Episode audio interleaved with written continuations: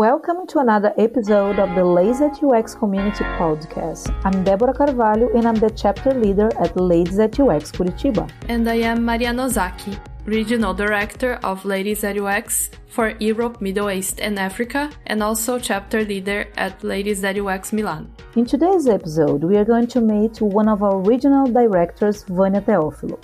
Vania is a UX strategist, service designer, and a UX researcher, and for the last 25 years, she has been working with methodologies, processes, and tools based on creativity and interdisciplinarity. She has a degree in design and a master's in digital artifacts design, both from the Federal University of Pernambuco. At this moment, she works as a UX researcher for a major Brazilian bank. Moreover, for the past year, she has been responsible for directing the activities of Latin America, and before that, she was leading the mentorship program for Latin America. Welcome, Vania. This episode was sponsored by Deeploy.me, specialists in recruiting UI UX designers. Ladycast, a podcast filled with great UX content. This podcast is an initiative of Ladies That UX, a friendly, welcoming, and collaborative organization of intelligent and curious women who push UX boundaries, develop skills, and promote talent supporting each other.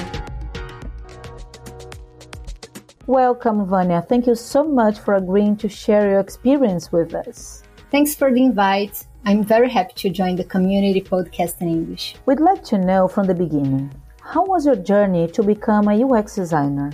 Well, my trajectory is a little long. I started in fashion design while I was still in high school as a custom designer for a theater group. I worked for almost a year in the development of costumes, which needed to relate to the scenario, to the story, and with the movement of the actors.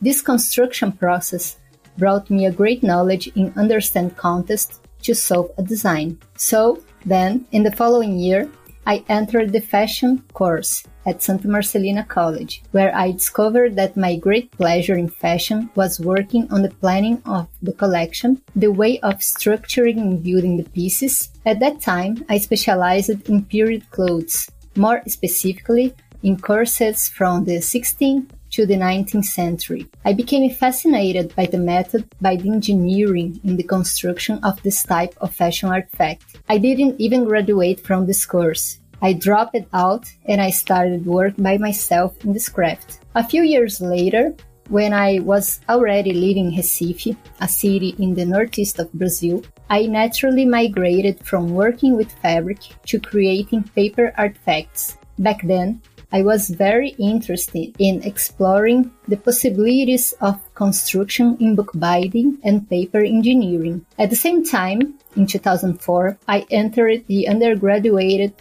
degree in design at the Federal University of Pernambuco.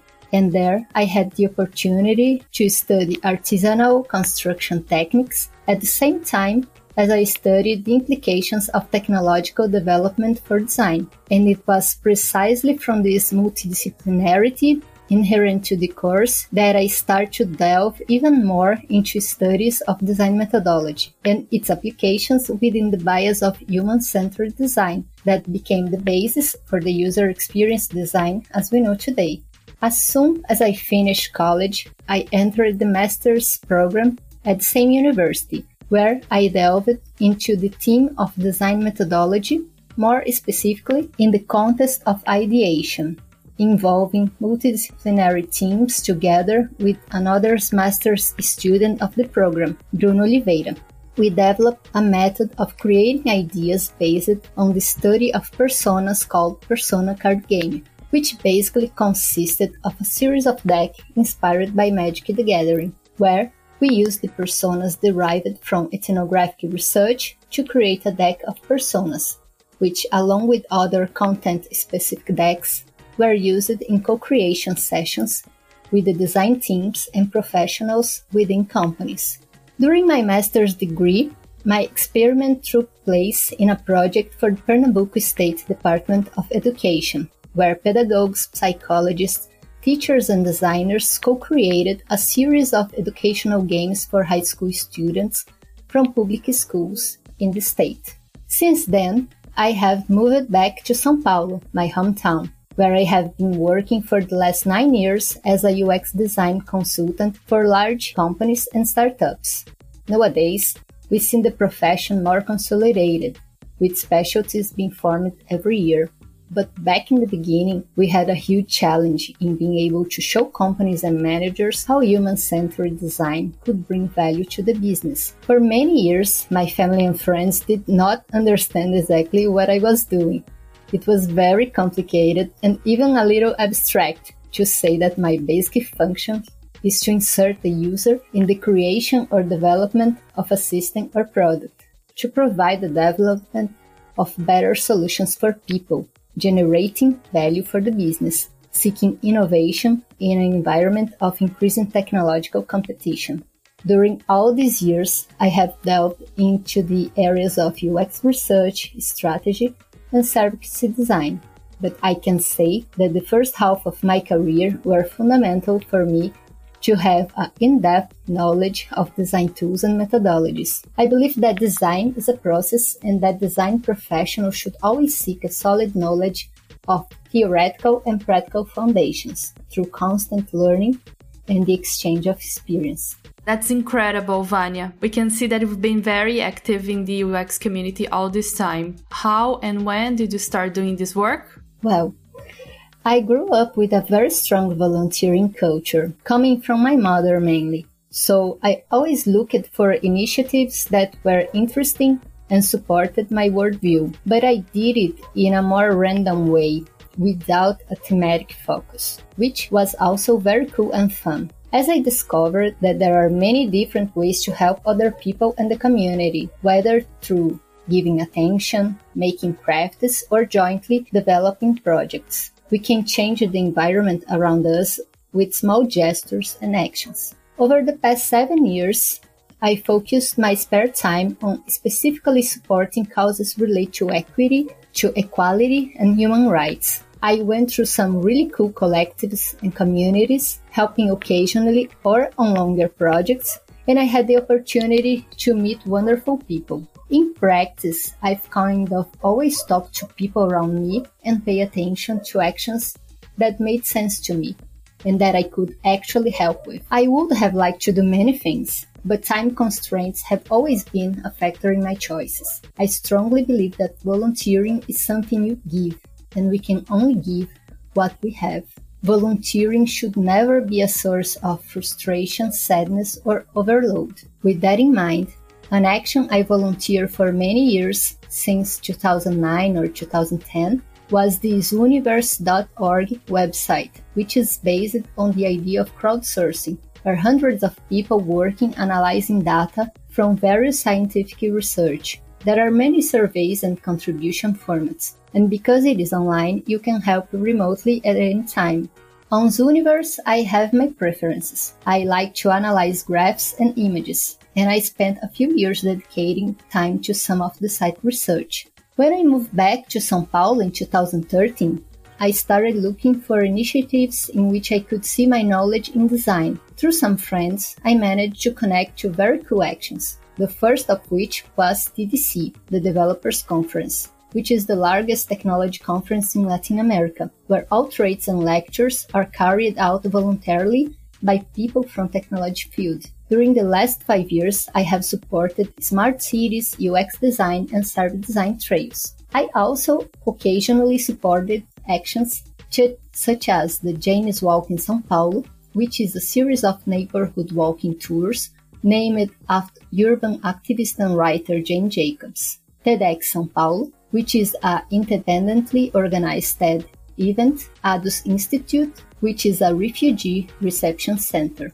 I also supported Upwit with long-term volunteer work, which is a community focused on women empowerment in tech careers. And for the last two years, I've been using my time to support Ladies That UX in order to promote women, both cis and transgender, in the area of UX by encouraging the connection and exchange of professional and self-leadership content. So you also have a long experience in volunteering. That's so interesting. You also have a lot of experience and interaction with feminist initiatives. How and when did you relate to the cause? In late 2006, I was watching a panel on women in tech at a major event, and the panelists talk a lot about the challenge in the workplace, the toxic culture that unfortunately still exists today, and the related lack of pay equity. I have to say that I cry a lot watch that panel. I saw myself reflected in many lines, and I realized that my pain was so much more common and that I could do something about it. So, that day, I decided that I would use my focus for social change in the technology area. A few days later, I learned that one of the panelists were looking for support from UX designers to create dynamics to generate ideas and solutions to problems that would happen within the community events. Me and some friends got together with her, talked about the possibilities, and it was at this moment that I started to work actively within Upwit, with actions focused on equity for women. Generally speaking, when I look back, I see that I always had a feminist attitude about how I manage my life and my relationships. But it took many years for me to understand myself as a feminist person. To understand that feminism is very simple, that regardless of the multiple ideological approaches, it all boils down to the struggle for equality and social justice. Some time ago, my mother asked me if I thought she was a feminist, and I asked her two questions. First, do you think women should earn less than men doing the same job? And second, do you believe that man has the right to physically or psychologically attack women? If the answer is no to both questions, in my worldview, yes, you are a feminist. That's really interesting, your view of feminism. It's interesting that nowadays people have a distorted view of what that is. I'm very happy you shared this with us. You have been part of Ladies That UX community organization since 2019, and for the last year you have been working as a Latin director. How was your contact with the community, and how did you become part of the global leadership team? I already knew the community internationally, and when I saw that in 2019 a chapter had been opened in São Paulo, I thought of helping. For a few months, I have this idea in my mind, but I always end up forgetting. So one day, I sent a message to Teresa Lutz, who was already an acquaintance of the UX event and was the community Latin America director. So I sent a message asking how I could contribute to the community. And I started volunteering at the beginning of the 2020 as we entered a scenario of world change in which the community also was reorganizing itself to work remotely. And I became very involved in how we could support and welcome the ladies through remote actions. I realized that this way of living actually ended up giving me more free time and that I could dedicate myself more than usual to volunteering. I really don't know how I became a regional director. It ended up being a very natural process the way I put the time and effort into strengthening and helping the community. When the invitation was made, it took me by surprise. I really couldn't imagine myself in this role. In addiction, there was this gigantic responsibility to continue the wonderful work that Teresa was doing. It was a little scary at first, and I thought a lot about the amount of time and energy that would need to be dedicated to this role. I talked a lot with my family because this decision ended up not just being mine, because the time to be dedicated, being my free time, would end up affecting the family dynamics in some way. Today I know it's working because I get a lot of support and I manage time to reconcile my day job, my hobbies, my downtime, and my time with family and friends. It's not an easy task, but somehow it's working so far. You ended up being a Latin director because you are an amazing woman, Vania. and now we are very curious to know what your routine is like as a Latin director. What are your responsibilities? Well, my routine nowadays is quite hectic as I become responsible for supporting 35 chapters in different countries and contests, I'm still understanding the particularities of each region and each leadership. After all, each chapter has leaders who are in different moments of life and at different levels of seniority in the profession. Each chapter has its own dynamics. According to the context of the city and the region, in which it is. So there is no single way to do my work because I need to understand the local culture, the context of professional development in the region, and the personalities and the particularities of each leader. I know I still have a long way to go before I feel like everything is flowing well and under control. Another factor is word changes. In the last two years, we have been living in a period of great uncertainty, and the world political and economic scenario also ends up affecting the chapters in one way or another. Another important thing to say is that, as a voluntary work in addition to my day job, the time I have available is somewhat scarce, and often the speed of thought and the desire to create more initiatives does not follow the synchrony of the time. I really wish I could have more time to do all the things that I think would make a difference for the leaders and for the community. In a general way, I am responsible for assisting the development of chapters in Latin America and supporting them in their growth, maintaining consistency of the brand activities and projects, as well as the GDPR rules. Also, my role asks that I promote and represent the community in my region, ensuring that activities in my region comply with the law, and also ensuring that community values and principles are followed and present in all chapters that I support. I'm also responsible for onboarding and offboarding chapters when necessary. The community in Latin America is one of the most expressive in numbers, with 35 chapters in five different countries. How is the behavior of the community in this area? In general, our community is divided into inclusive and exclusive moments, just as it can happen in other regions. I call it inclusive moments, all our media content, YouTube, Medium, and podcast. All of them are available in an open way for everyone to access if they wish, in three languages for now Portuguese, Spanish, and English. We also have exclusive moments for women, some meetings, panels, and workshops, which are currently being held only in remote format, but we intend to return to the hybrid or face to face model when it's safe to do so. By the way, a peculiarity in the region in relation to other regions I can say that are the WhatsApp and Telegram groups and the high interaction with social media, especially at this moment in Instagram. We currently have more than 6,000 followers in our groups and social networks. Latin American ladies tend to engage a lot with professional and self-development content. They are always looking for development and they are very receptive to helping each other. One thing that makes me proud is to see support networks forming spontaneously.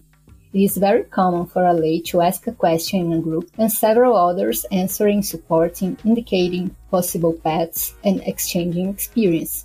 Another interest aspect of the region is the partnership program that we have established with schools, events, and friendly communities, which has provided valuable support, especially for the Portuguese speaking ladies. Through our partnership program, we managed to distribute so far 554 scholarships between 2020 and 2021. It takes a lot of effort and energy to maintain this program, but it's worth it. Now we heard you say about the good things regarding the community. Now, what are the biggest challenges for this role? This is an easy one. My biggest challenges are to not burn myself down, to manage my free time, to have enough sleep and leisure time, and to be gentle with myself and with people around me. And what types of activities do you like to organize the most and why? Well, I love curating and organizing events and meetings. There are two things that motivate me in this. The first is being able to encourage people who have never spoken in front stage to let their voices out by sharing their knowledge.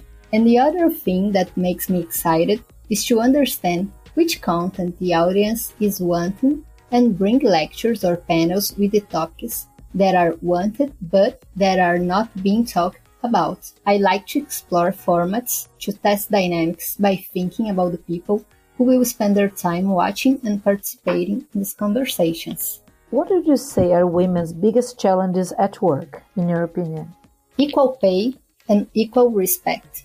For a long time in my childhood, I didn't understand how my mother and I went through so many difficulties, while co-workers who had the same qualifications and performed the same tasks managed to reasonably well maintain a family with two or three children and a wife as a housewife. It took me a lifetime to realize that this is a serious structural problem that happens at this day and age. As a professional, I had some experience being underpaid compared to my peers, and I felt very sad and frustrated about it. And I know from experience that when we are struggling to survive, our life is precarious. We do not have access to quality education, quality food, leisure, and quality of life. And I know that this problem is not regional, it is systemic and deeply rooted in our society. Another important point is respect. All people, professionals who dedicate their time to developing, studying, reading, improving their skills to make good deliveries must be respected in their work environment. Unfortunately, we still read news about moral and sex abuse both in small and in large companies, and both problems are not unique to women. In fact, these problems affect large portions of the population almost equally around the world. And how do you think we can help them? First, we must come together and talk about it, understand what is happening and how it affects us and other people, educating ourselves, exchanging experience, strengthening ourselves as a community. And when I say community here, I go far beyond the UX. I mean in a sense of humanity and civilization. We need to think and rethink our structures, and from that, we can go to the second action, which is change and build, to work together in a way to demand equal pay and equal respect from employers, from companies, from our governments, and from our society. And also, we need to build ourselves first by creating a sense of being empathetic and active in society, building healthy relationships, creating networks of support and allies, people who will be with us on this journey, whom we can help and be helped.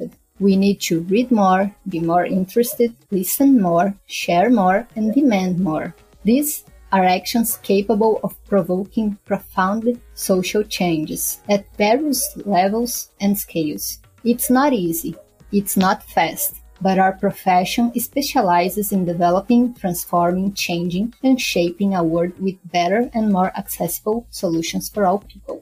Amazing words, Vania. Amazing. Thank you. Uh, now I want to know which goals and dreams do you have for your work within the community? My main goal is to take the UX profession to places where they are not yet, is to leave the axis of big cities and promote a culture of decentralized growth, which could help people and social development in areas where knowledge is more scarce. Before the pandemic, our scenario was more complex, geographic barriers prevented access to information. The pandemic has brought many difficulties to most people. The world economic scenario is not at its best moment. Many people has lost loved ones. The levels of mental disorders like depression and anxiety are up, and there are many people feeling overwhelmed at this moment. However, there is a game, and this game we want to keep, to continue work remotely, being able to connect more and more people who previously felt more isolated by geographical barriers. What career and life goals would you like to achieve in the next few years? This is a very difficult question because I'm in a professional moment of being where I want to be. I'm doing what I want to do. I imagine it will still be like that for a few years. I usually work in cycles of three to five years with a lot of stability and then when I realize I don't have room to grow anymore, I look for change. At this very moment, I want to explore the possibilities at my current job. I want to make a good deliveries, help the company in exciting time of digital transformation. I want to continue specializing more and more, sometimes horizontally and sometimes vertically. I know I'm a person who needs constant stimulation. I need to feel myself growing and challenged to perform better. And today, at this point, I'm at the beginning of a new cycle that should still last a few years. Okay. Now, after all these inspirational words and career and tips, I want to know what tip would you give to empower women in general, and especially for ladies who work with UX? For example, those who aim to achieve a leadership or decision making position in companies. You only lead other people if you lead yourself first. Seek self knowledge, do therapy, meditate, do yoga, do whatever works best for you, but get to know yourself deeply. Work hard on your emotional intelligence. Try to discover what moves you now. It can change once in a while. Get to know where you want to go, who you want to be, what you want to live, and then create a strategy based on your own context and constraints. Also, work on your communication skills. People need to understand your vision to be led by you. Work on your own aggression issues. Have a constant goal to make your communication sweet, smooth, assertive, and direct. Understand who people are and how they express themselves. Be available to listen to people. Listen carefully. Practice active listening so maybe you can hear and be heard while minimizing the noise of miscommunication. Yeah, I agree. I think that the first step is to know yourself first and then try to know the rest, yes? Of course. I agree. What message would you like to give to young Vania, the one who was taking her first steps in her career, like maybe 10, 20 years ago? Well, young Vania, take life in an easier way, a lighter way. Don't wear yourself out so much. You have plenty of time to do a lot of cool and fun things. Always make sure you are sleeping well, eating well, and be nice and gentle to yourself. That's all that matters, right? Yeah. Vania, thank you for sharing so much with us. We end today chat with Vania Teofilo, an amazing lady. We hope you enjoyed it. And if you have an interesting topic or want to suggest a special lady to chat with us, just go to ladiesthatux.com and you will find how to get in touch with our ladycasters. This episode was produced by Ladies That UX, edited by Domenica Mendes, and sponsored by Deeploy Me, specialists in recruiting UI UX designers.